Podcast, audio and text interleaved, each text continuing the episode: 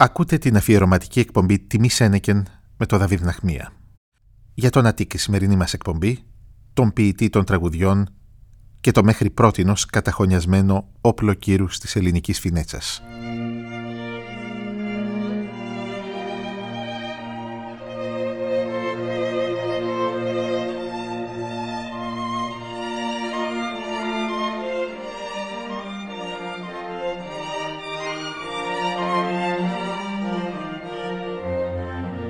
Περίμενε πολλά χρόνια την αναγνώρισή του το έργο του Αττίκ.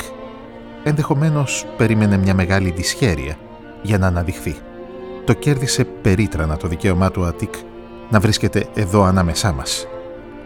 Άκουσε από τότε τους καημούς και τα όνειρά μας, τα σχέδια, τα σχόλιά μας, την οργή και τις γκρίνιες μας. Έκανε υπομονή τα χρόνια του πολέμου και της δραματικής εσωτερικής αναταραχής. Δεν μπόρεσε να περιμένει περισσότερο Πίσω του όμως άφησε έναν κόσμο μέχρι τώρα ανεξερεύνητο. Πάμε λοιπόν να ρίξουμε μια κλεφτή ματιά σε αυτό τον υπέροχο κόσμο του.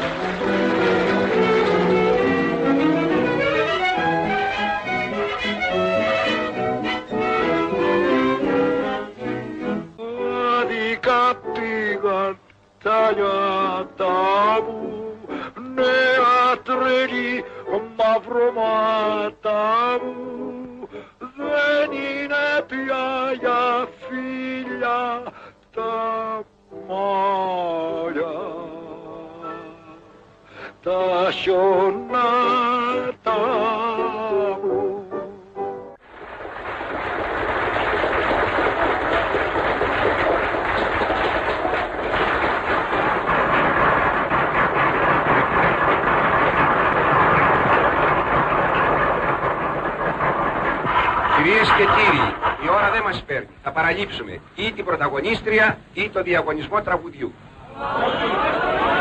Λοιπόν, διαγωνισμός τραγουδιού.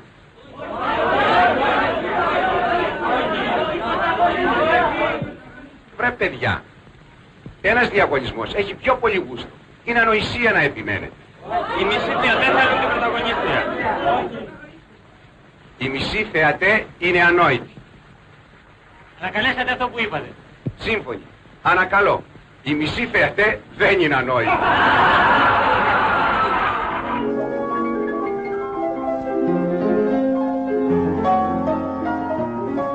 Στην αγαπημένη μου μαθήτρια, Κάκια Μέντρη, που φιλοξένησε στα χείλη της σχεδόν όλα όσα φιλοξένησε η καρδιά μου. 17 Πέμπτου του 42.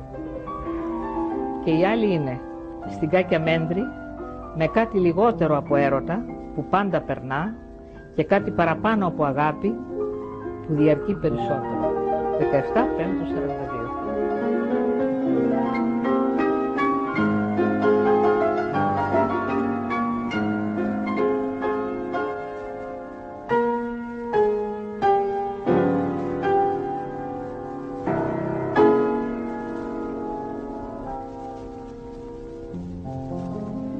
Κυρία Τζαρτήλη, είσαστε σήμερα η μοναδική επιζήσασα συγγενής του Αττικ. Πιο συγκεκριμένα είστε η κόρη του αδερφού του του Κίμωνα. Ποιες είναι οι προσωπικές σας αναμνήσεις από τον Αττικ; Ενός πολύ χαριτωμένου θείου, αξιολάτρευτου, τρυφερού και λίγο ζηλιάρη. Θα σας πω γιατί το λέω ζηλιάρη. Ο Αττικ είχε την ατυχία στον πρώτο το γάμο να χάσει το μοναδικό παιδί που απέκτησε. Ένα αγοράκι το 1909. Το οποίο απέκτησε με την ε, πρώτη του γυναίκα, την Γαλλοπολωνέζα ε, Μαριελέν. Αυτό ήταν και η τραγική απογοήτευση της ζωής του. Αυτό συνέβη στο Παρίσι. Με τα έξι μήνες που χάθηκε το παιδί, χάθηκε και η γυναίκα του, ο πραγματικά μεγάλος έρωτας του Αττικ. Πάντοτε αναφερόμαστε στο μεγάλο έρωτα για τη Μαρίκα τη Φιλιππίδου. Αλλά ο πραγματικός, αυτός που δεν εφθάρει ποτέ μέσα του, ήταν ο έρωτας για την Μαρία Ελένη.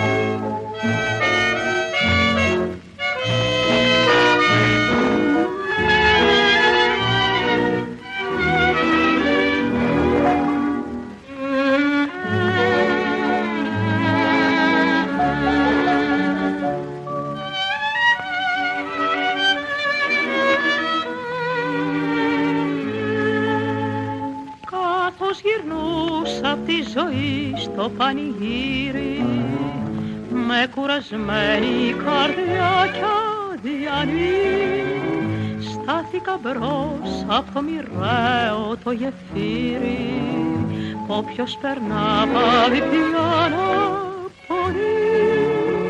και εκεί που κοίταζα να σβήνουν προς τα πίσω μέσα στο δρόμο μου το μακρινό πόσες μορφές μου τυχαίναν άστρο ξαφνικά στον ουρανό. Ήταν μικρό μα είχε λάμψει πέρυσι. Πώς να στο πω ήσουν εσύ. Άδικα πήγαν τα νιάτα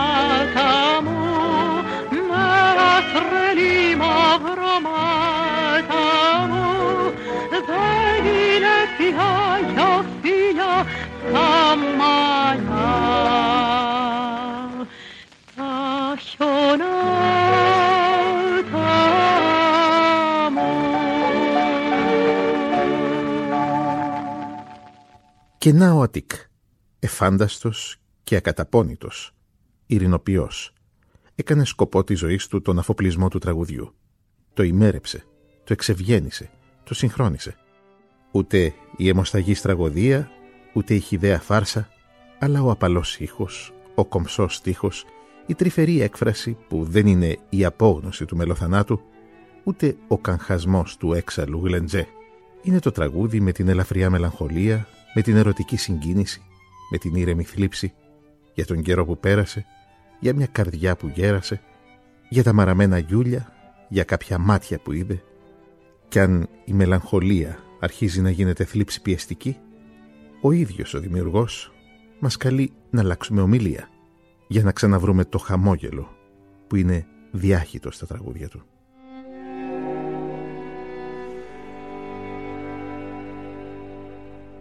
Έχετε δίκιο, ας αλλάξω ομιλία κι ας πούμε κάτι σχετικό με τον καιρό ας μείνει μόνο μεταξύ μας μια φιλία. Θα δοκιμάσω και θα δούμε αν μπορώ. Προτείνει πόλη στο εξής να προσπαθήσω. Ούτε μια λέξη ερωτική να μη σας πω. Δώστε μου όμως το καιρό να συνηθίσω.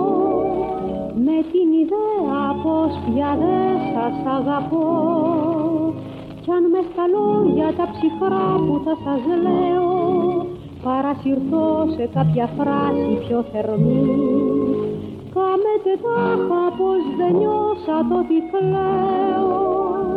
Σαν να μην ήσασταν εσείς η αφορμή.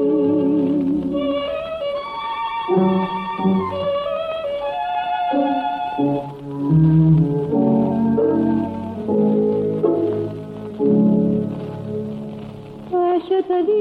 ας αλλάξω ομιλία αφού το λέει η λογική σας σαν ορθό ας μείνει μόνο μεταξύ μας μια φιλία μια και δε μου με λέει από σας να αγαπηθώ.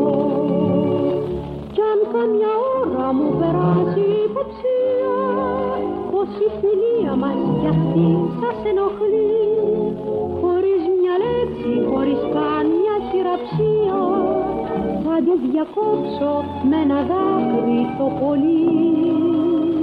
Κι αφού του κάθε μας δεσμού κοπεί το νήμα ίσως μια μέρα μετανιώσετε σκληρά.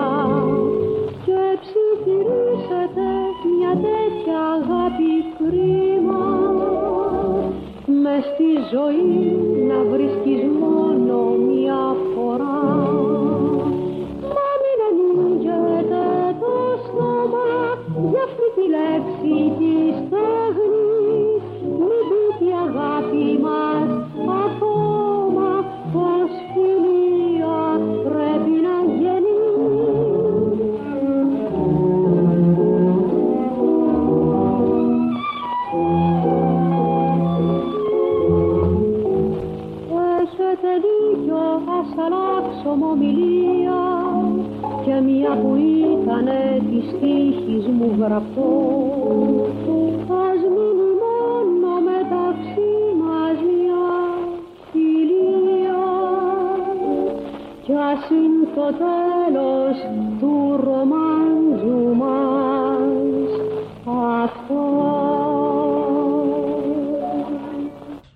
Η Πέλια Τζαρτήλη Τριανταφύλου, ανιψιά του Αττικ.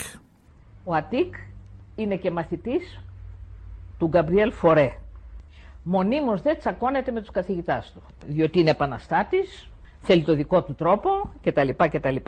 Η Δανάη για τον Αττικ. Ο Αττικ ήταν ένας άνθρωπος που έπρεπε κανείς να τον θαυμάζει. Δεν είναι να τον αγαπάει, να πούμε, τι να τον αγαπάς. Ε, Έγραφε ένα τραγούδι, να πούμε, και ήταν ένα άρωμα ψυχής οι μελωδίες του και οι στίχοι του. Σοφή, τέλειοι ήταν, τέλειοι τα, τα τραγούδια του. Οι δε μουσικές υποκρούσεις. Τι μιλάμε τώρα για Σούμπερ και λοιπά και λοιπά. Ήταν χίλιες φορές ανώτερος. Ε, εγώ δεν έχω ακούσει παρά σπανιότατα να παίζεται ένα κομμάτι του Αττικ όπως είναι γραμμένο. Μόνο από σένα έχω ακούσει. Μόνο εσύ έχεις παίξει σωστά όπως είναι γραμμένο στην προηγούμενη εκπομπή που είχαμε κάνει. Δεν τον παίζουν όπως είναι. Είναι δύσκολος. Είναι σοφός συνθέτης. Είναι α- ένα από τα δύο-τρία πιο σπουδαία πλάσματα που έχουν γεμίσει τη ζωή μου. Εγώ τον θαυμάζω. Και δεν σας κρύβω ότι λίγο ακόμα και θα ήμουν ερωτευμένη μαζί του. Πάντως ήμουνα, ήμουνα δικός του άνθρωπος τελείως. Πολύ τον αγάπησα. Κυρία Δανάη, σε λίγες μέρες μπαίνετε στα 90. Όχι δεν γίνομαι 90. Μπαίνω στα 90. Μπαίνετε στα 90. Έχει διαφορά. Περάσατε μέσα από πέντε πολέμους, 12 στρατιωτικά κινήματα, δύο δικτατορίες, μια κατοχή, δύο εμφυλίους και την ίδια τη ζωή όπως λίγοι την έχουν Μπράβο, ζήσει. στατιστική. Οι Έλληνες όμως σας έχουν ταυτίσει τρυφερά με τον Αττικ. Δεν υπάρχει σήμερα άνθρωπος που να βρέθηκε πιο κοντά στον Αττικ από εσάς. Ο Αττίκ είναι ένας γόνος οικογένειας από την πλευρά του πατέρα του πλούσιας και από την πλευρά της μητέρας του ανεπτυγμένης αισθητικά και διανοητικά. Είχε μια μαμά πάρα πολύ μορφωμένη, η οποία έπαιζε πολύ ωραίο πιάνο. Ε, και καταλαβαίνετε τον καιρό εκείνο όταν μια κυρία, μια κοπέλα έπαιζε ωραίο πιάνο και ήξερε και ξένες γλώσσες, θα πει πως ήταν ναι, αυτό που λέγαμε η καλή κοινωνία. Ναι. Από εκεί και πέρα ο Αττικ δεν είναι ο νέος που τυχαία έγραψε μερικά τραγούδια. Είναι το παιδί που μεγάλωσε σε μια ατμόσφαιρα γραμμάτων, βιβλίων, μουσικής, συζητήσεων με, με παππούδες και θιάδες και προγόνους βουλευτές και είναι από τέτοια γενιά. Μου είπες φεύγω και σ' αφήνω Πουλί ελεύθερο θα γίνω. Για να βρω σ' άλλην αγκαλιά Σ' άλλη φωλιά γλυκή φιλιά. Κι εγώ σου είπα ο καημένος Θα μετανιώσεις δυο και τρεις μα δεν μπορείς τέτοια καρδιά να βρεις αν δουν αλήθεια όσα νομίζεις παραμύθια και δυστυχήσεις την πόρτα μου έλα να χτυπήσεις θα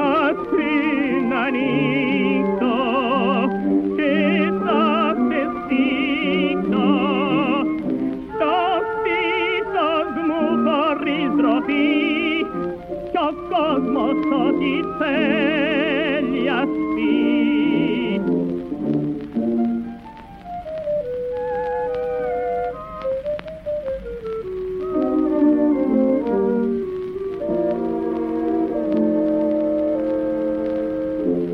Μου είπαν πως τώρα ευτυχισμένη με στα διαμάντια βουτυγμένη αγάπη ψεύτικη κερνά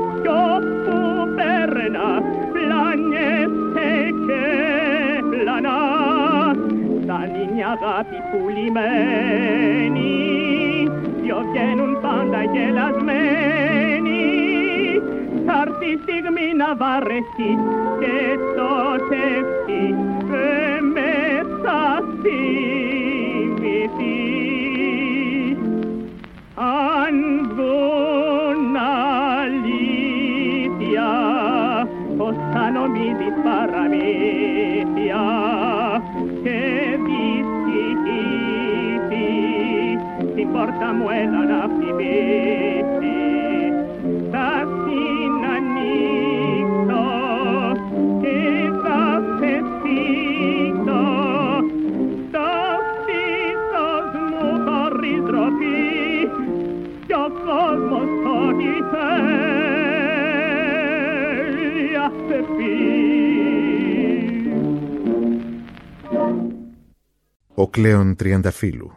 ο δημοφιλέστατος Αττικ, ο γλυκής και απαρηγόρητος βάρδος των λησμονημένων γαλανών ματιών και των αλυσμόνητων νεανικών ερώτων. Πολλοί τον θεωρούν απλώς έναν απαράμιλο πιανίστα και καλλιτέχνη. Ο Αττικ όμως είναι και κάτι άλλο. Κάτι ασυγκρίτως περισσότερο. Είναι ανυπολόγιστο συντελεστής προόδου και πολιτισμού, παράγων βαρισίμαντος, στο κεφάλαιο της εξημέρωσης των ηθών και των εθήμων του μεγάλου πλήθους.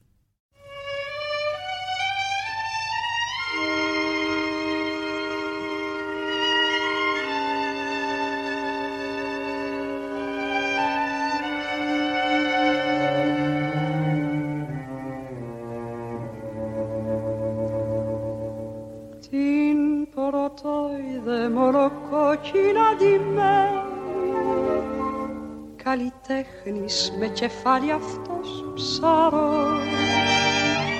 Κοριτσάκι αυτή μικρό να μαζεύει ζωηρό.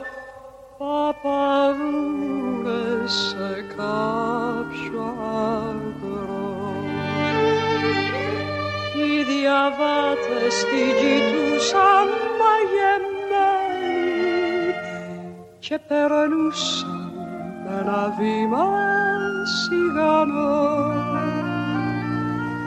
Μ' αυτός μες στο δειλινό είπε μη φως ταπεινό στο λουλούδι το ζωντανό.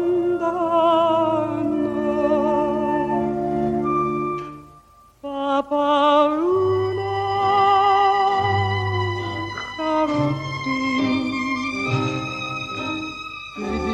διαβάτες που διαβαίνουν σ' αγαπούνε μα σωπαίνουν και κανένας δεν θα σου πει παπαρούνα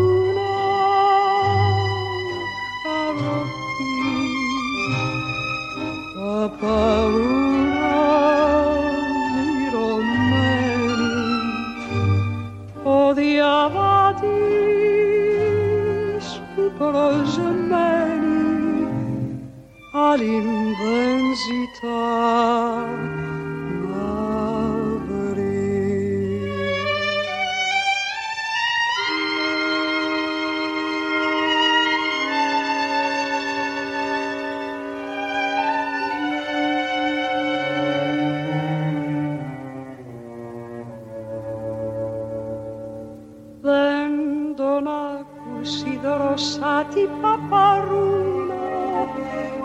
εμεγάλωσε και πίστεψε πολλά.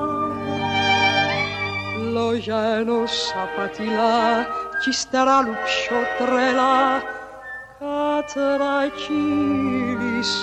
χαμηλά. Σε πεσμένης του θεάτρου τη φουρτούνα κι που χόρευε ένα βράδυ στη σκηνή σαν πως άκουσε βραχνή να της λέει μια φωνή απ' τη σάλα της σκοτεινή.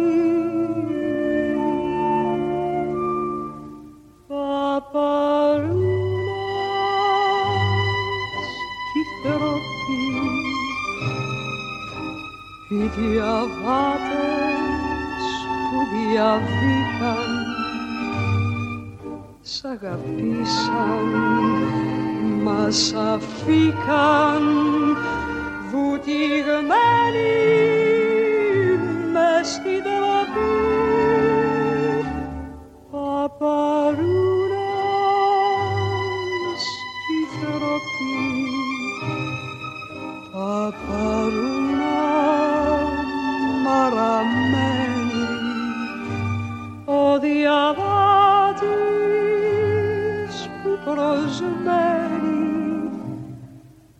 άλλην δεν ζητά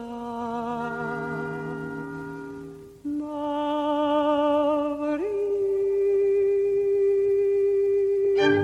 Η Άννα Καλουτά για τον Αττικ.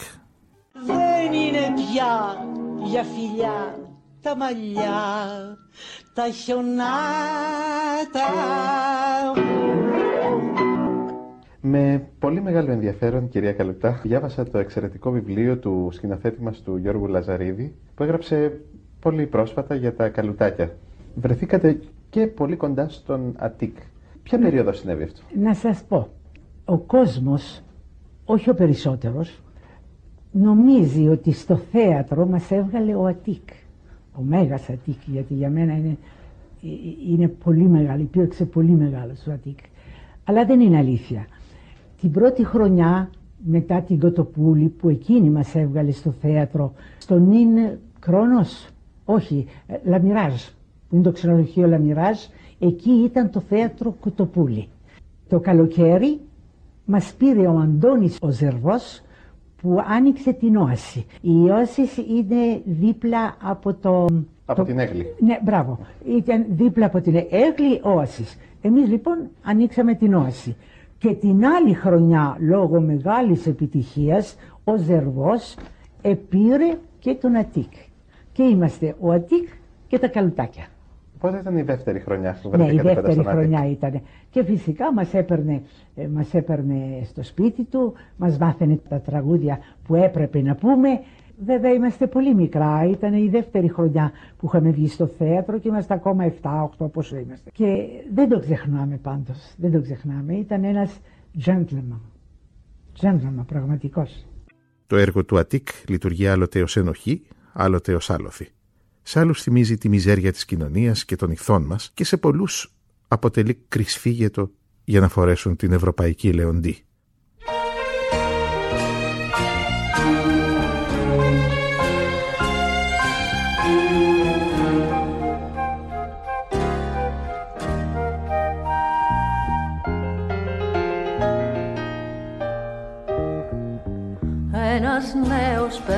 Περνούσε μια μέρα σε φτωχή γειτονιά μακρινή. Στο κατόφλι της έπαιρνε αέρα μια πεντάμορφη μελαχρινή Ευθύς τρέλα του ήρθε να κάνει και σε λίγο καιρό της μήνα. Θα σε πάρω με στεφάνι σύντροφό μου για παντοτινά για τα μάτια σου τα γαλάνα και τα σκοτεινά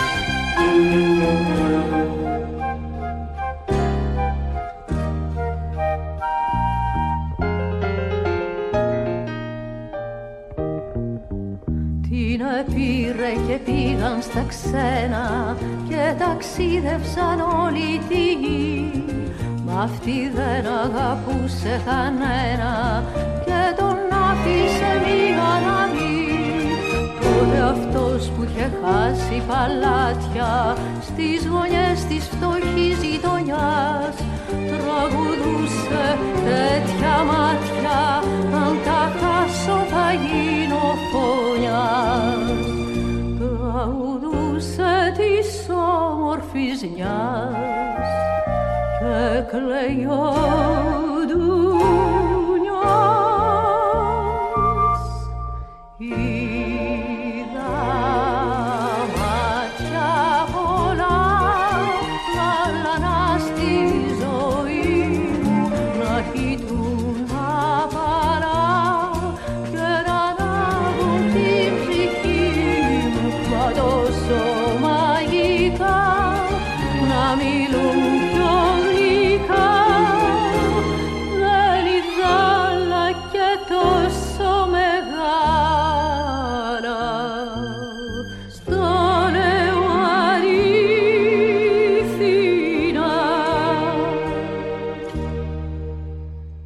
Ο άλλοτε υποψήφιος δικηγόρος, ο Κλέον Τριανταφύλου, ο Ατίκ, μπαίνει στο κονσερβατουάρ και αναπτύσσει τις μουσικές του ικανότητες. Ανακαλύπτει προοδευτικά ότι η κόσμη του γύρω από τη μουσική δεν είναι απλά θεωρητική διάθεση. Είναι κάτι άλλο. Η εκμυστήρευση του είναι του, η μορφοποίηση των πόθων του, το έπος για αυτό που κατακτά, η παρηγοριά για το αποθυμένο του.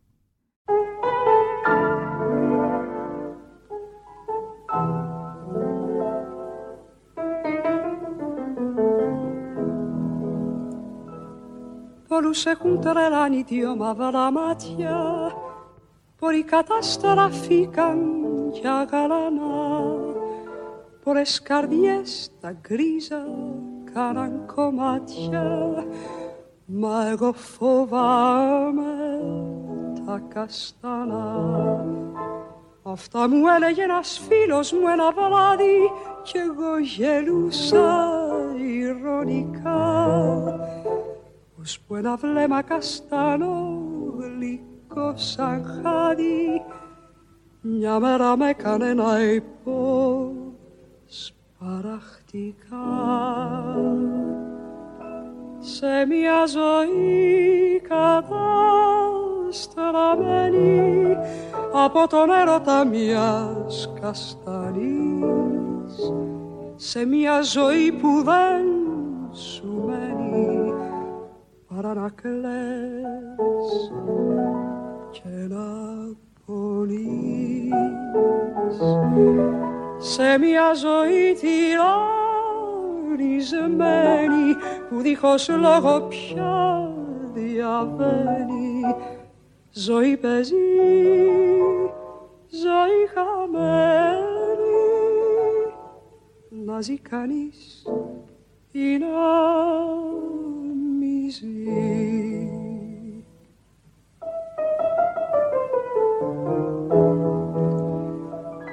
Πόσες φορές δεν είπα να βρω έναν τρόπο να μην ξυπνήσω πλέον κάποιο πρωί μα δεν το θέλω μήπως της κάνει κόπο να με θυμάται μες στη ζωή όχι δεν θέλω τα ματάκια της να κλάψουν για μένα ούτε μισή στιγμή.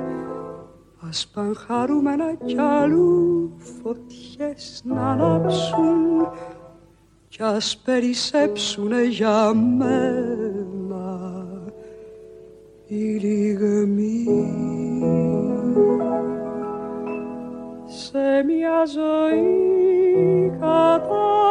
καταστραμμένη από τον έρωτα μιας καστανής σε μια ζωή που δεν σου μένει παρά να κλαις και να πονείς. Σε μια ζωή τυραννισμένη που δίχως λόγο πια διαβαίνεις Ζωή παίζει, ζωή χαμένη, μαζί κανείς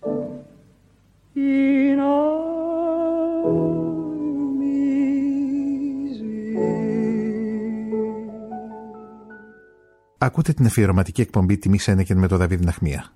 Σήμερα η εκπομπή μας ολόκληρη χαρισμένη στον ΑΤΙΚ. Το Παρίσι είναι η πρώτη μεγάλη καλλιτεχνική στιγμή του Αττικ. Το Παρίσι. Ο χώρος των μεγάλων αντιθέσεων.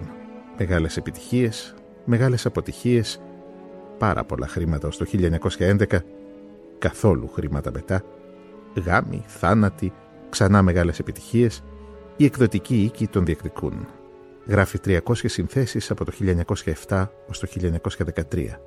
Αφήσεις, βαριετέ, music hall, θέατρα, με τα τραγούδια, τις οπερέτες, τις επιθεωρήσεις, τις συνθέσεις του. Μια μεγάλη καριέρα. Κανένας Έλληνας ποτέ δεν έκανε τέτοιου μεγέθους σταδιοδρομία σε όγκο δουλειάς και σε ποιότητα σαν τον Αττικ. Χάνει ένα παιδί, μια γυναίκα, μια αδελφούλα, μια περιουσία.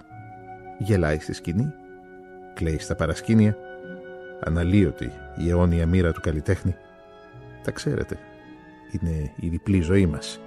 Κλαυσίγελος, ο μεγαλοπρεπής δυνάστης του ανθρώπου της σκηνής που σε ένα τρελό ανακύκλωμα τον αδειάζει, τον γεμίζει, τον γεμίζει τελικά. Σορεύει στην ψυχή του πολύτιμο υλικό από βιώματα που θα γίνουν ζωγραφική, άγαλμα, ποίημα, μουσική, συμφωνία ή τραγούδι. Το ίδιο είναι.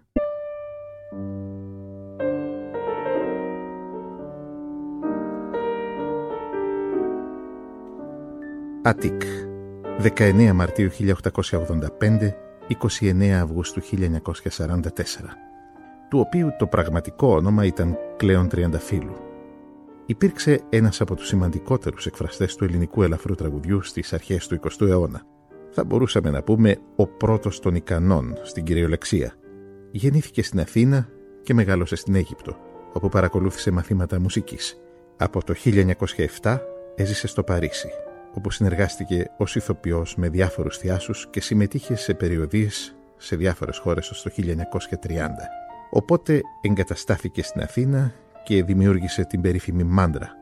Ήθελε, βλέπετε, και ο Αττικ να επιστρέψει στην Ελλάδα, που τόσο αγαπούσε και να πολεμήσει από το δικό του μετερίζει στα πάτρια έδαφη. Δεν χτίζει φρούρια, ούτε υψώνει πύργους.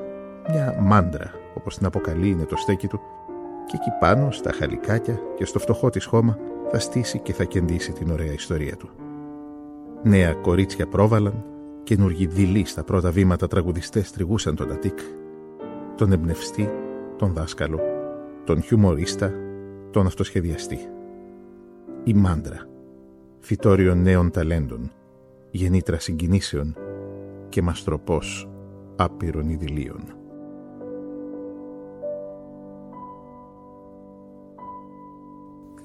Κάτω από το έρημο το χωριουδάκι τρεχαντήρι όμορφο τ' άλλο πρωί.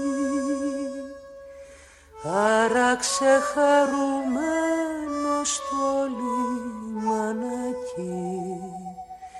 και το περιγυάλι ήταν όλο ζωή κι εγώ που του κόσμου η απονιά με κάνει να χάσω. Τόσα όνειρά μου παλιά ήρθα να ρεμβάσω. Μέσα στο χώριο μου τη μοναξιά ίσως και ξεχάσω. Στάθηκα η φτωχή κι είπα μοναχή;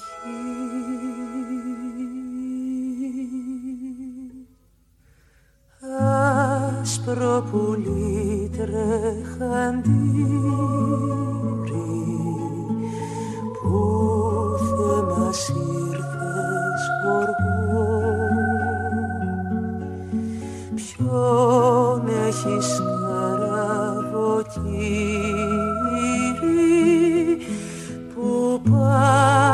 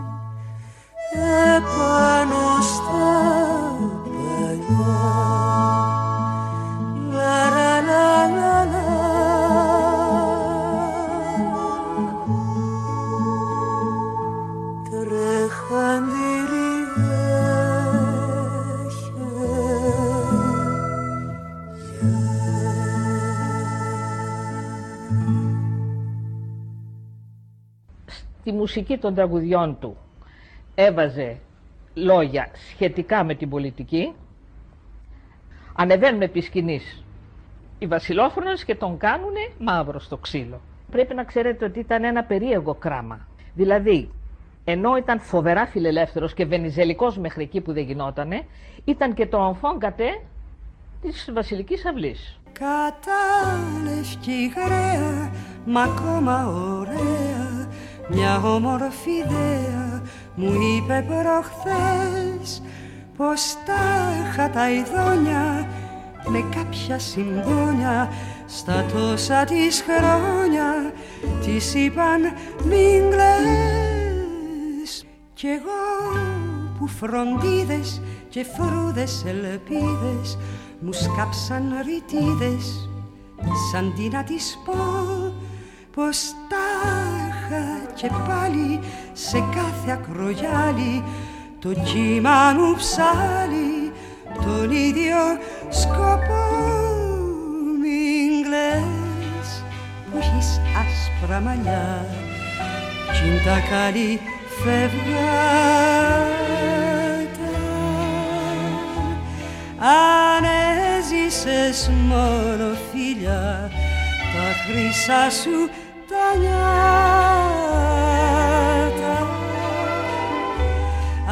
αυτούς να κλαις που ένα πρωί η νιώτη τους φιλορροή και πάνε να σβήσουν χωρίς να αγαπήσουν μες στη ζωή.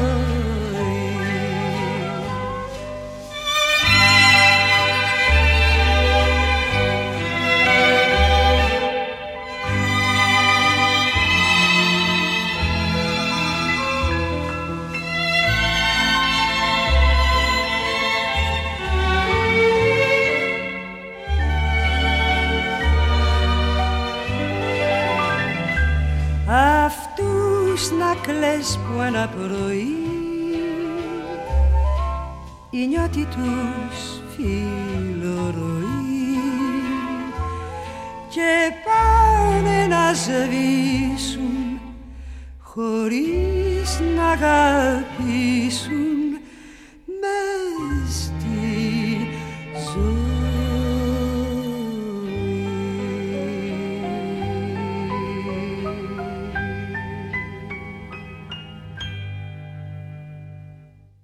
Δανάη για τον Αττικ.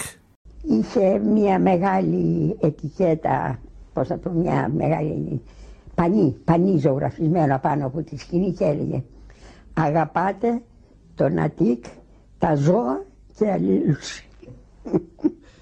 Αλλά είχε πολύ ωραία σκηνικά τεχνάσματα. Είχε το χερούλι πρώτα πρώτα. Ήταν δύο χέρια ξύλινα που τραβάγεται ένα σπάγκο και κροτούσαν ξυλοκροτούσαν, δεν χειροκροτούσαν, ξυλοκροτούσαν όταν λιγόταν κανένα σκαμπρόζικο ή κανένα ανόητο ανέκδοτο. Ενώ όταν ήταν έξυπνα τα λεγόμενα, χειροκροτούσε ο κόσμος, να πούμε. Αλλά όταν κάτι σαχλό, χερούλι φώναζε, χερούλι. Και πήγαινε κάποιος σύστημα για το χερούλι, να πούμε. Αυτό ήταν του Αττικ. Τους κοιτάξει όταν μίσεψεν εκείνη σε ξένη χώρα, σε ξένη γη. Να τους βρει πάλι ενωμένους στη σελήνη όταν καινούρια θα ξαναβγεί.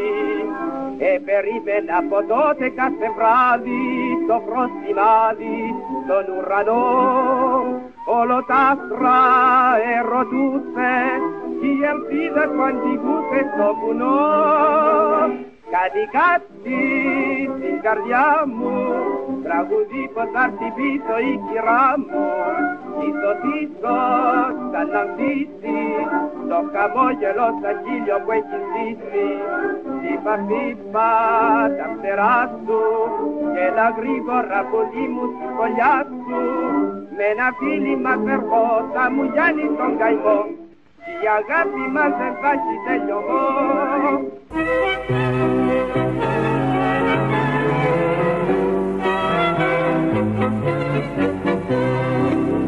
Καλλιό θάνατος παράμακρη ταξίδι αυτός που μένει θα ξεχαστεί Κάποιος βρήκε της καρδιάς της αληθινή αυτή πια πίσω δεν θα κι όταν βγήκε η καινούργια η σελήνη χωρίς εκείνη στον ουρανό του ήρθε γέλιο, του ήρθε κλάμα και αντίχησε σαν δράμα στο βουνό.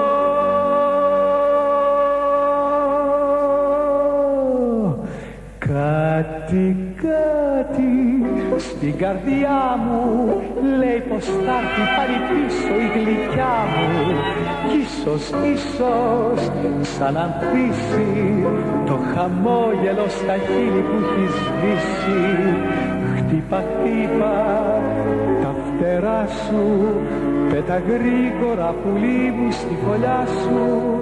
Με ένα φίλημα θερμό θα μου γιάνεις το καημό.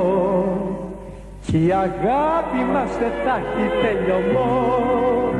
Κι η αγάπη μας δεν θα έχει τελειωμό.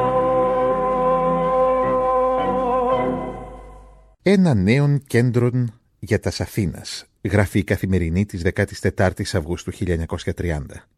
Συγγραφής, ηθοποιοί και κοινών.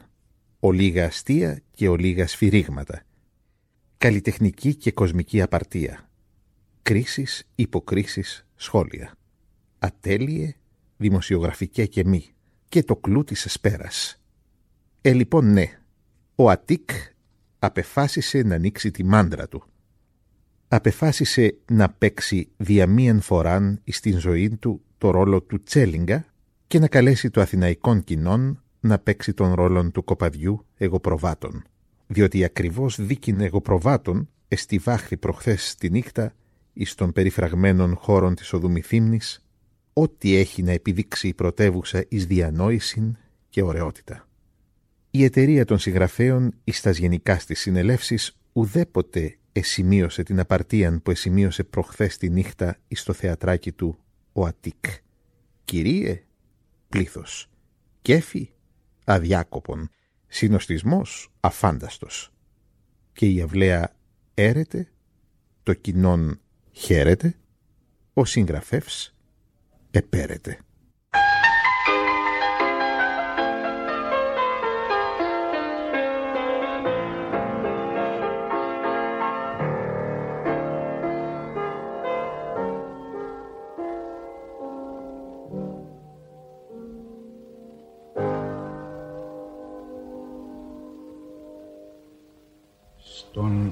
Ραντεβού την ερημιά στα φτωχικά καφενεδάκια της μιας δραχμής τα γιασεμιά που μας πουλάνε τα παιδάκια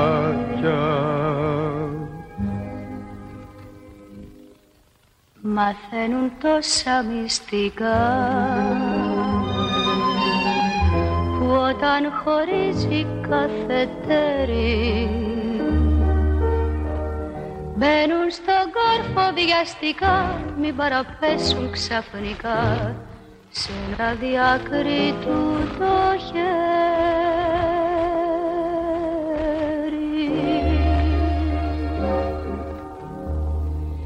της μιας δραχμής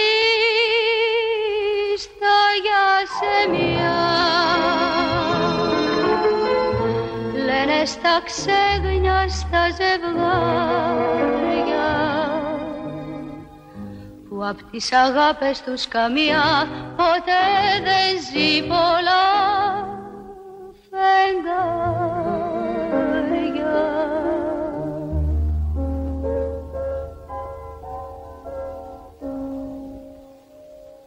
Και έχει μια μόνη ασκήμια ο έρος που άλλος περιπέζει.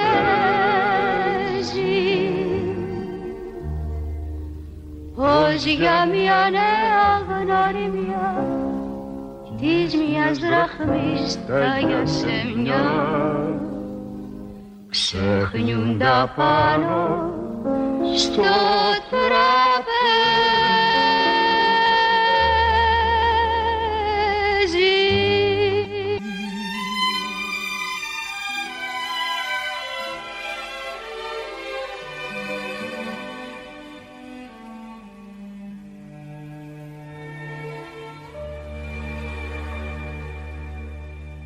Και τα δικά μας για σεμιά στο τελευταίο καυγαδάκι χωρίς συγκίνηση καμιά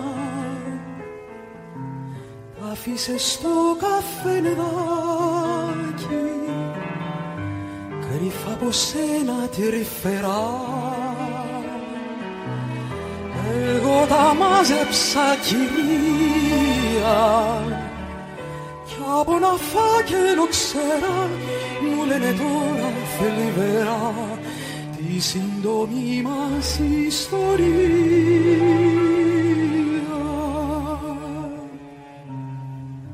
Της μιας δραχμής τα γιαζεμιά λένε στα ξένια στα ζευγάρια απ' τις αγάπες τους καμιά ποτέ δεν ζει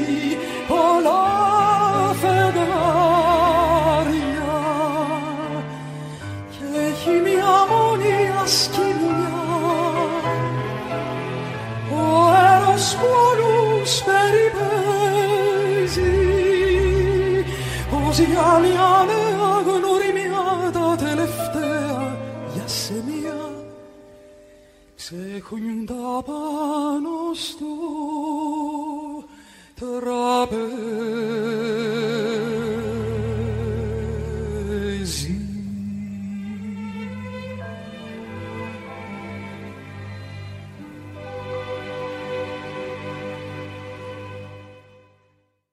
Για τον Αττικ σήμερα, που έφυγε από τη ζωή στις 29 Αυγούστου του 1944, χωρίς να προλάβει να δει την Αθήνα που τόσο αγάπησε ελευθερωμένη. Ασυμβίβαστος εχθρός κάθε αντικαλλιτεχνικής ευκολίας που έτεινε να κατεβάσει το τραγούδι από το βάθρο του για να το ζέψει στο μαγκανοπήγαδο της καθημερινής ρουτίνας ο Αττικ. Ανθρωπιά, ευγένεια και ευψυχία χαρακτηρίζουν το έργο του. Μελωδίες τέλειες, αρμονίες άψογες και πλούσιες. Η στίχη του ποιητική, σοφή, μεταξύ Βερλέν και Πορφύρα και άλλοτε σκοπτική, μεταξύ Σουρί και Ραμπαγά. Δεν μ' αρέσει το φεγγάρι σαν κινέζικο φανάρι που θαυμάζουν οι γαϊδάρι όσο είναι στρογγυλό. Εγώ θέλω φεγγαράκι σαν μισό πορτοκαλάκι που φωτίζει σαν κεράκι και προβάλλει ντροπαλό. Δεν μ' αρέσουν οι ορχήστρες κι οι μεγάλες τραγουδίστρες που φωνάζουν σαν τις πλήστρες και σε κάνουν νευρικό. Εγώ θέλω τη φλογέρα που στενάζει την εσπέρα και αφήνει στον αέρα έναν πόνο μυστικό. Δεν μ' αρέσουν δεσποινίδες με λευκές επιδερμίδες που συχνάζουν σε σπερίδες και προφέρουν γότορο. Εγώ θέλω χωρικούλες που είναι αθώες, που είναι απλούλες και πηγαίνουν στις βρυσούλες. Το βραδάκι για Δεν μ' αρέσουν τα βιβλία που μιλούν για μεγαλεία. Βασιλείς και μαυσολία για βαρόνους, για αρχοντιά Εγώ θέλω παραμύθι το κουκί και το ρεβίθι που μαγεύει παιδιών πλήθη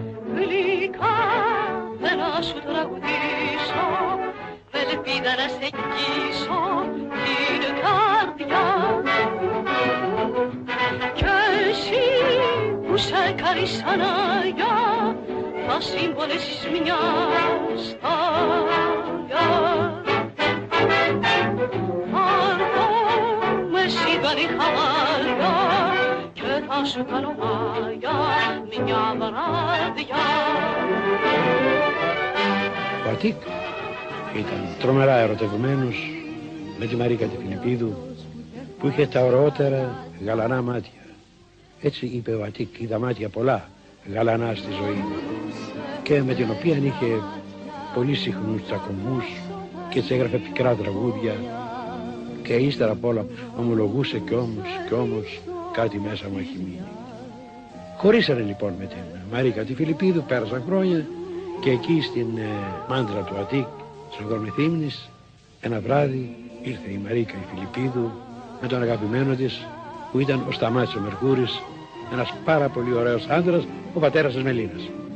Καθίσανε στην πρώτη σειρά, μικρή Αθήνα, είδε τη Μαρίκα Φιλιππίδου εκεί και μόλις βγήκε ο Αττικ άρχισαν να φωνάζουν όλοι, τραγούδισέ μας το είδα μάτια, το είδα μάτια, το είδα μάτια. Ο Αττικ σταμάτησε την πρώτη πράξη νωρίτερα και έγραψε ένα τραγούδι. Όταν άρχισε η δεύτερη πράξη, βγήκε με ένα χαρτί στο χέρι, λέει, μα κάτι μου λέγατε να τραγουδήσω. Ποιο τραγούδι θέλετε. Από κάτω λοιπόν όλοι είδα μάτια, είδα μάτια. Και τους είπε το ζητάτε να σας πω. Ζητάτε να σας πω τον πρώτο μου σκοπό τα περασμένα μου γυνάτια Ζητάτε είδα μάτια με σκίζετε κομμάτια σε μια παλιά πληγή που ακόμα αιμορραγίμει μη μου γυρνάτε το μαχαίρι αφού καθένας ξέρει τι πόνο θα μου φέρει. Είναι πολύ σκληρό να σου ζητά να τραγουδήσεις έναν παλιό σκοπό που προσπαθείς να λησμονήσεις στο γλέντι σας αυτό δεν θα ήταν σωστό. Αντί άλλο ποιοτό να πιω εγώ φαρμάκι με ένα τέτοιο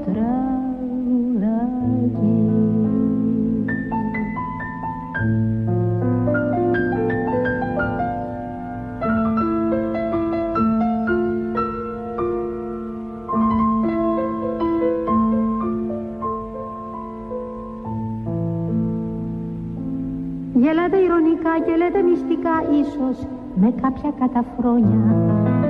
Μια και πέρασαν χρόνια Αττικ Εσύ τι κλαις αιώνια Γιατί βαριγκομείς Αττικ Δεν είδαμε κι εμείς μια ομορφιά μέσα στη ζήση Δεν πήραμε απ' τη φύση Καρδιά για να αγαπήσει. Αν δεν είναι οι καρδιές όλες το ίδιο ούτε οι ομορφιές. Στον κόσμο δίκια μοιρασμένες. Και εδώ στη συντροφιά σε κάθε μου ρουφιά ξέχανα μια ομορφιά που γιόμιζε μεράκι το παλιό μου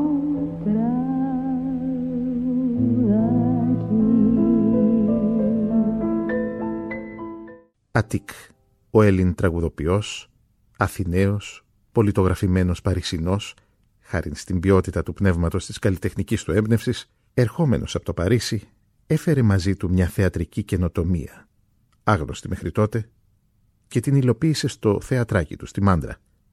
Από τα χέρια του πέρασαν και διδάχτηκαν τα πρώτα τους βήματα στη σκηνή δεκάδες πρωταγωνιστές και πρωταγωνίστριες του ελαφρού θεάτρου. Μα εσύ δεν το πες κανένα Μόνο εγώ δεν θα στο πω Για να μην πάει στα χαμένα. Κι εγώ με μα δεν αφήνω Να μου βρουνε το σφιγμό. Κάνω πως λεπτό δεν δίνω Κι όλο καταπίνω τον καημό κάνω πως λεπτό δεν δίνω κι όλο καταπίνω τον καημό.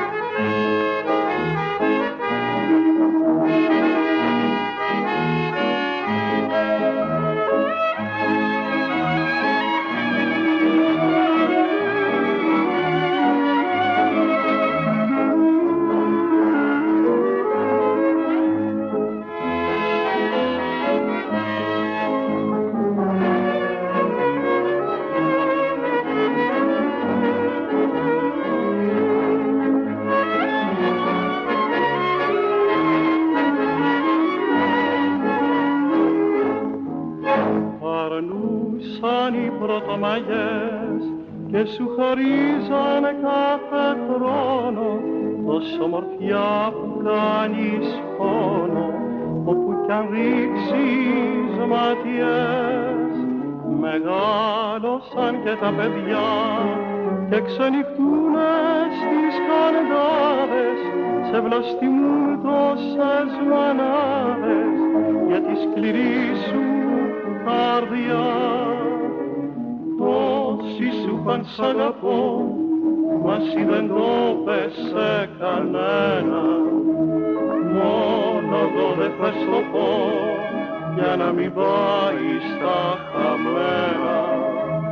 Κι εγώ με μα δεν αφήνω να μου βρουνε το σφιγμό κάνω πως λεπτό παιδί να κι όλο καταπίνω τον καημό κάνω πως βρεθώ δεν δίνω κι όλο καταπίνω τον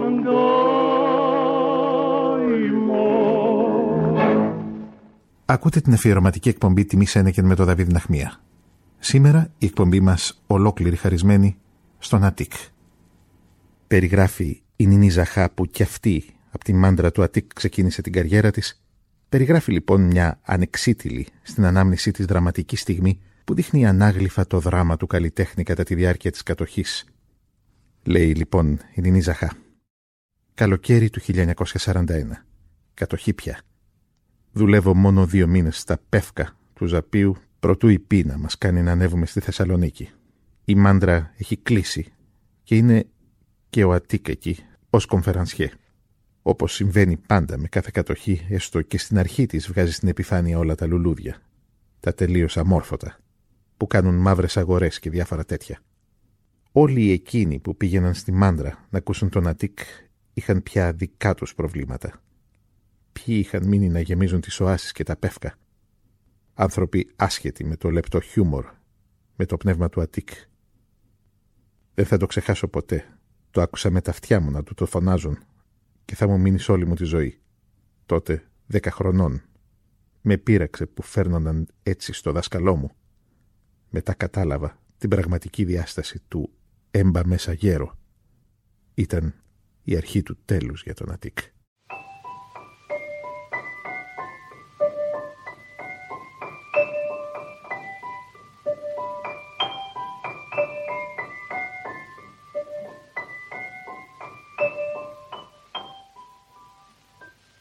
Την ώρα που περνούσε το οργανάκι σκορπίζοντας παντού μελαγχολιά Ευγήκε από το φτωχό της στο σπιτάκι σε μη πλεξίδα κόμματα μαλλιά. Καβάλα από το σεριάνι του γυρνώντας την είδε και με στάση αρχοντική. Τα λόγου του το βήμα σταματώντας της πέταξε μια λέξη ερωτική αυτή εκκοντοστάθηκε λιγάκι την ώρα που περνούσε το οργανάκι.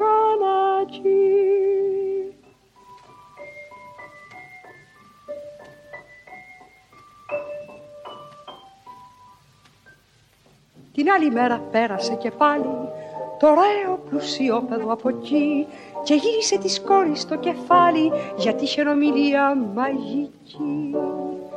Της είπε τόσα πράγματα ωραία και τόσο ήταν άπειρη κι απλή που πίστεψε και του δώσε δειλά-δειλά το πρώτο της φίλη και έτσι αρχινά το δραματάκι την ώρα που περνούσε το αργανάκι.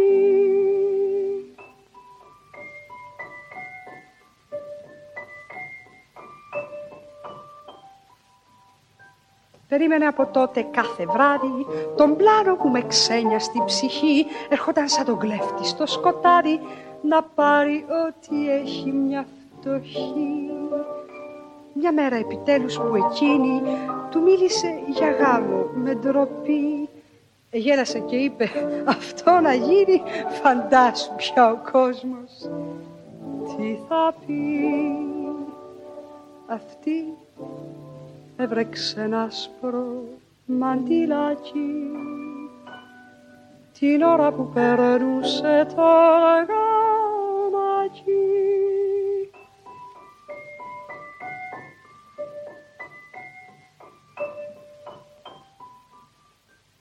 Κατάλαβε το τι την περιμένει, μα ήλπιζε ακόμα τις βραδιές, σαν ένιωθε με πίκρα η καημένη, πως μέσα της χτυπούσαν δυο καρδιές.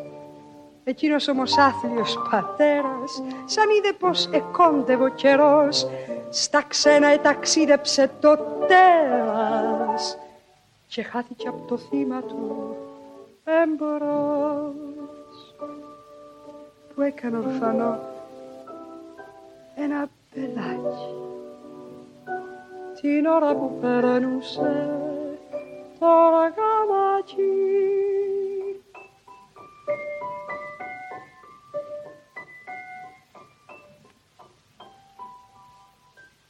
Περάσαν χρόνια, μάλλον παντρεμένος, περνώντας κάποιο βράδυ ευτυχής, ρωτά γιατί είναι ο κόσμος μαζεμένος απ' έξω από την πόρτα της φτωχής; Κρεμάστηκε, του λένε, μια ζητιά και αφήνει αυτό το έρημο παιδί.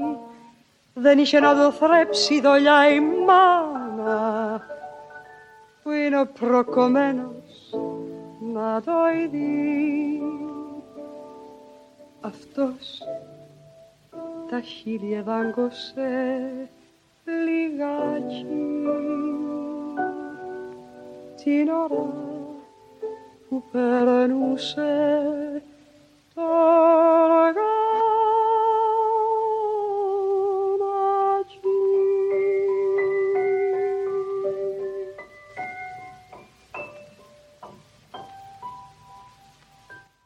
Ακούτε την αφιερωματική εκπομπή Τιμή Σένεκεν με τον Δαβίδ Ναχμία. Σήμερα η εκπομπή μας ολόκληρη χαρισμένη στον Αττικ.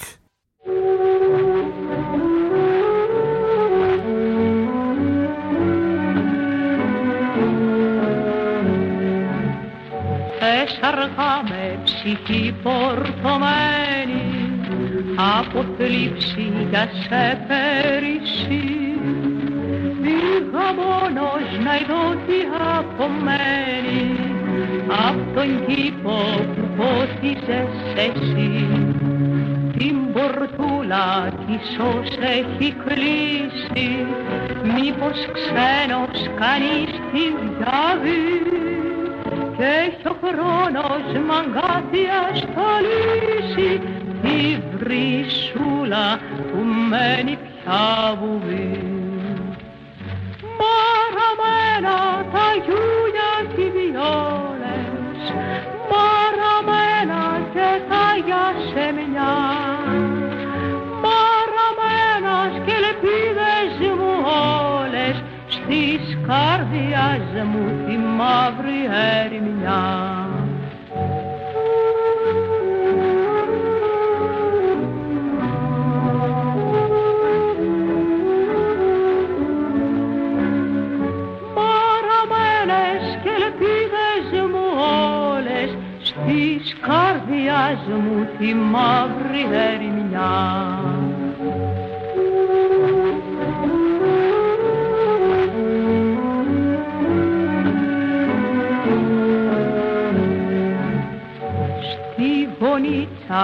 Γονίτσα που άλλο θαντούσε μέσα στα τη δική μας χαρά. Ενώ κήπος τριγυρό μου πενθούσε μέσα με νιώσα τέτοια συμφορά. Πως το βράδυ μοναχός μιλούσα σαν να σ' είχα κοντά μου μαζί. κι όταν ήρθος εκεί που γυρνούσα είπα να ζει κανείς ή να μη ζει. Μαραμένα τα γιούλια κι οι βιόλες, μαραμένα και τα γιασεμιά, μαραμένες και ελπίδες μου όλες, στις καρδιάς μου τη μαύρη ερημιά. Παραμένες και ελπίδες μου όλες, στις καρδιάς μου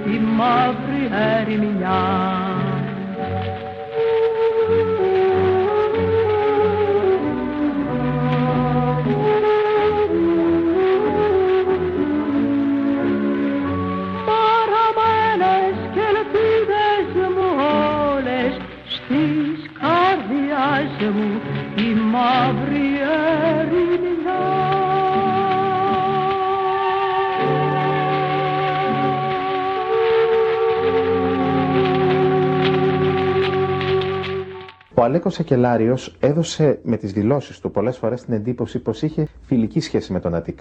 Ποια ακριβώς σχέση τους συνέδεσε, Καμία φιλική σχέση. Γιατί όσο ήταν ο Αττικ, ήταν ο πρώτος στιχουργός. Γιατί ο Σακελλάριος είναι πραγματικά στην κορυφή των στιχουργών, αλλά ο Αττικ ήταν, είχε τα σκήπτρα και δεν, είχανε, δεν ήταν πάρα πολύ φίλοι, δεν ήταν φίλοι. Και γι' αυτό και το σενάριο που είχε κάνει, όταν μου το έφερε η Πέλια στο σπίτι και το διάβασα, αγανάκτησα, ήταν άθλιο, ήταν κακό. Το σενάριο του Σακελάριου, Ε, Του Σακελάριου, ναι. Γιατί καταρχήν δεν τον ήξερε τον Αττικ για να γράψει τα πράγματα ό- όσοι είχαν. Ε, είχες κάποια στιγμή που λέει φορούσε και με ένα λιδιασμένο σακάκι. Ο Αττικ άλλαζε στη σκηνή κάθε μέρα τρεις φορές μεταξωτό που κάμισο. Αυτά τα κρέμτα μεταξωτά που φοράνε καθώς πρέπει οι κύριοι. Τρεις φορές. Άμα ένιωθε λίγο ιδρωμένος ή άμα ένιωθε λίγο αυτό και το φλωτάν το μαύρο. Όταν πηγαίναμε τουρνέ με το Θίασο, με τον Αττικ, έπρεπε το ξενοδοχείο να έχει μπάνια. Οι δεμοί δεν, δεν μπαίναμε σε οποιοδήποτε ξενοδοχείο. Για τους ηθοποιούς του, για τους τραγουδιστές του. Τέτοιος ήταν ο Αττικ.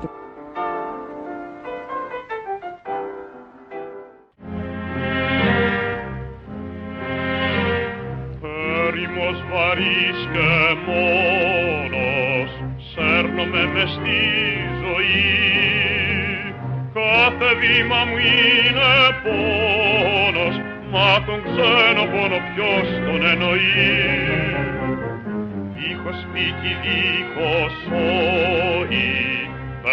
Oh.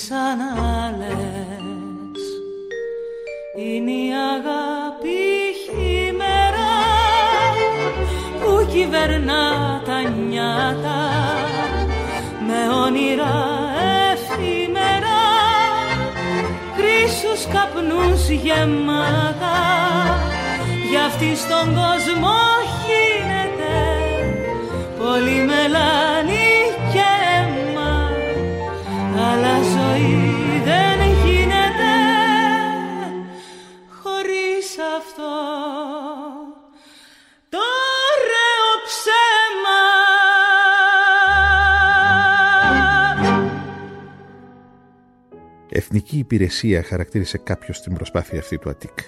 Δεν είπε υπερβολή. Εθνική υπηρεσία προσφέρει εκείνος που σε μια συνοφριωμένη χώρα αφιερώνει 30 ολόκληρα χρόνια για να δώσει τη χαρά στους ομοίους του. Ο Αττικ ήξερε να βάλει στο τραγούδι του κάτι από την Αθηναίικη εξυπνάδα και κάτι από την Παριζιάνικη κομψότητα, μια λεπτή αισθηματικότητα, μια τρυφερή μελαγχολία. Ενώ από την άλλη μεριά, άρτια μορφωμένος μουσικά, προσέχοντας το γράψιμο, τη φόρμα, την τεχνική του γενικά, έδειχνε πως τίποτα δεν είναι μικρό στην τέχνη όταν είναι τέχνη.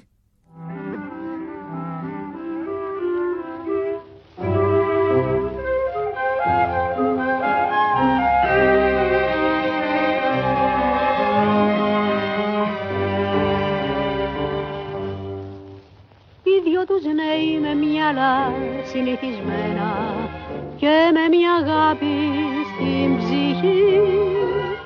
Θαρούσαν πάντα σαν εσάς και σαν εμένα πως έχει αγάπη μόνο αρχή. Μέσα στην τρέλα του λοιπόν το ζευγαράκι σαν έβλεπε άλλοτερη μελαγχολικό. Σταματούσε κάτω από το φεγγαράκι κι αυτός της έλεγε με ύφος λογικός.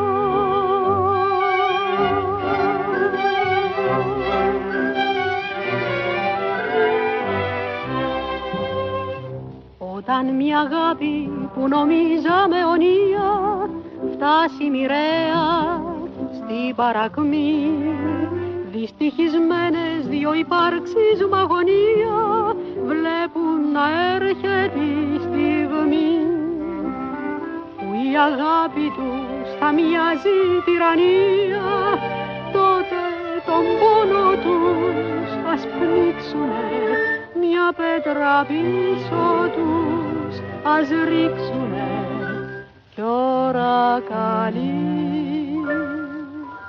χωρίς φιλί.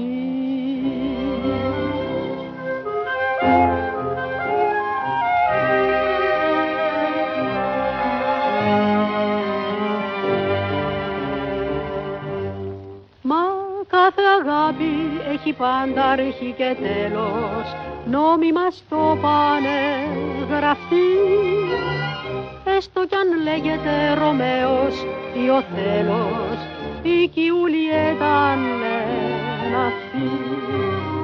Γίνει και ο αέρος τους λοιπόν απλή συνήθεια και πριν αρχίζουν να κοιτάζονται ψυχρά όπως τελειώνουν της γιαγιάς τα παραμύθια. Αυτή τον άφησε και του γράψε σκληρά.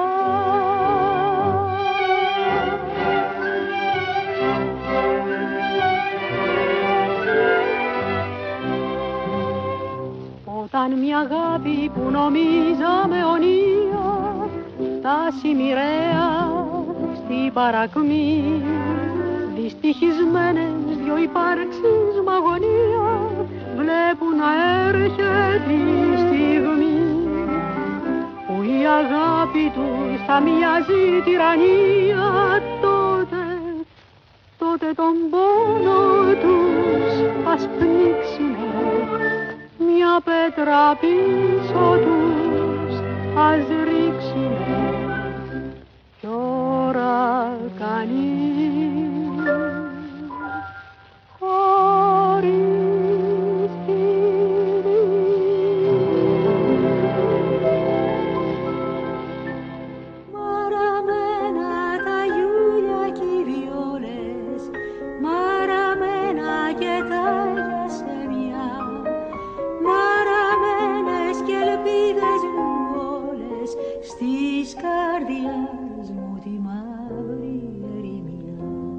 θάνατος λοιπόν της μητέρας του τον καταρακώνει.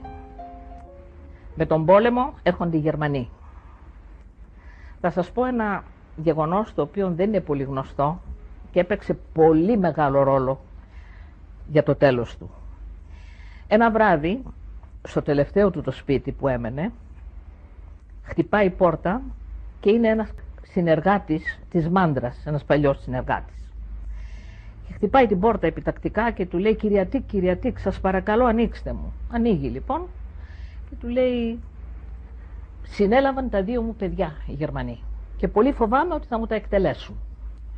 Αναστατώνεται ο Αττικ, λέει «Κάντε ό,τι μπορείτε, κάντε ό,τι μπορείτε». Τότε λοιπόν του έρχεται στο μυαλό κάποιος αυστριακός αξιωματικός.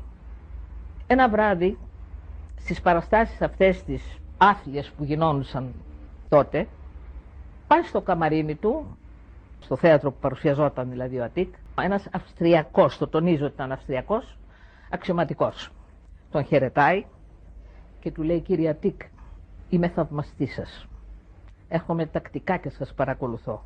Αλλά προσέξτε, διότι τα μηνύματα που δίνετε από σκηνής, διότι έδινε μηνύματα, πότε αισιόδοξα, πότε απεσιόδοξα, αυτά τα παρακολουθούν και άλλοι. Και θα είχα να σας συστήσω να είστε λίγο προσεκτικός. Σας εκτιμώ πάρα πολύ. Πάρτε την κάρτα μου αν με χρειαστείτε ποτέ. Ο Αττικ τον ευχαριστεί και φεύγει.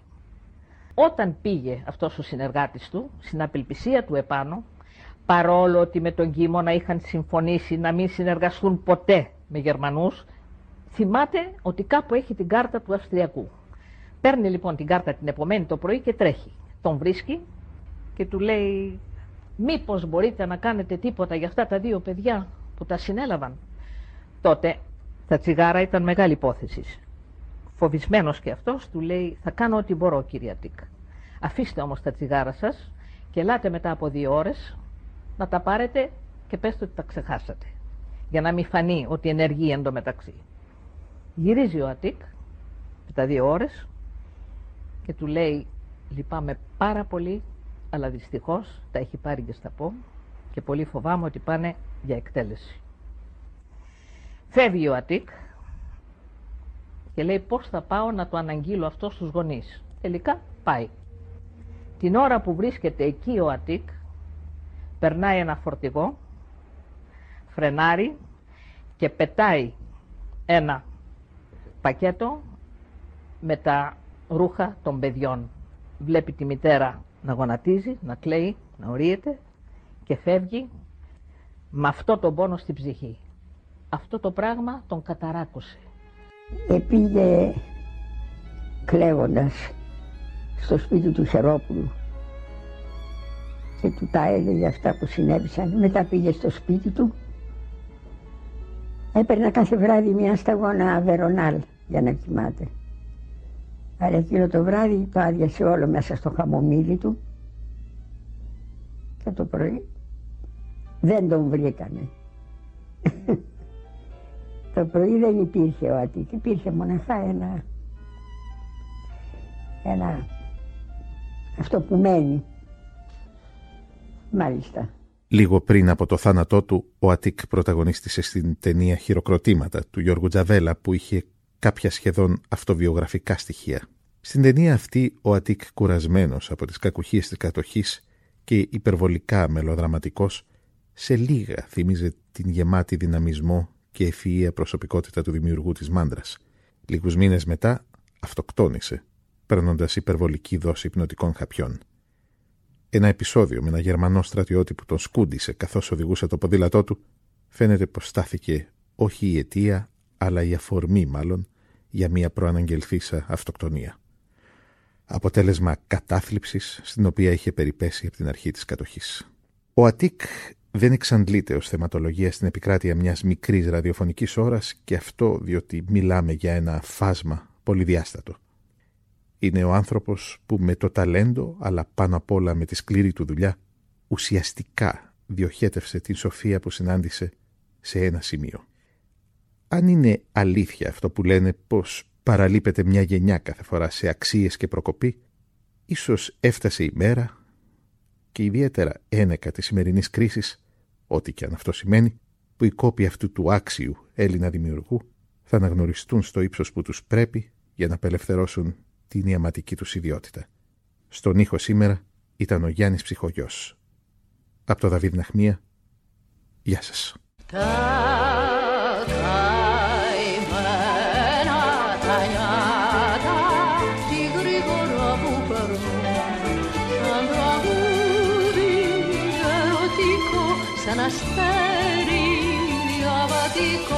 Διαβατικό κι όταν είναι φευγάτα πίσω ποτέ δεν γυρνούν όπως δεν γύρνα μια στιγμή στην πηγή το ποτάμι που τρέχει μορμή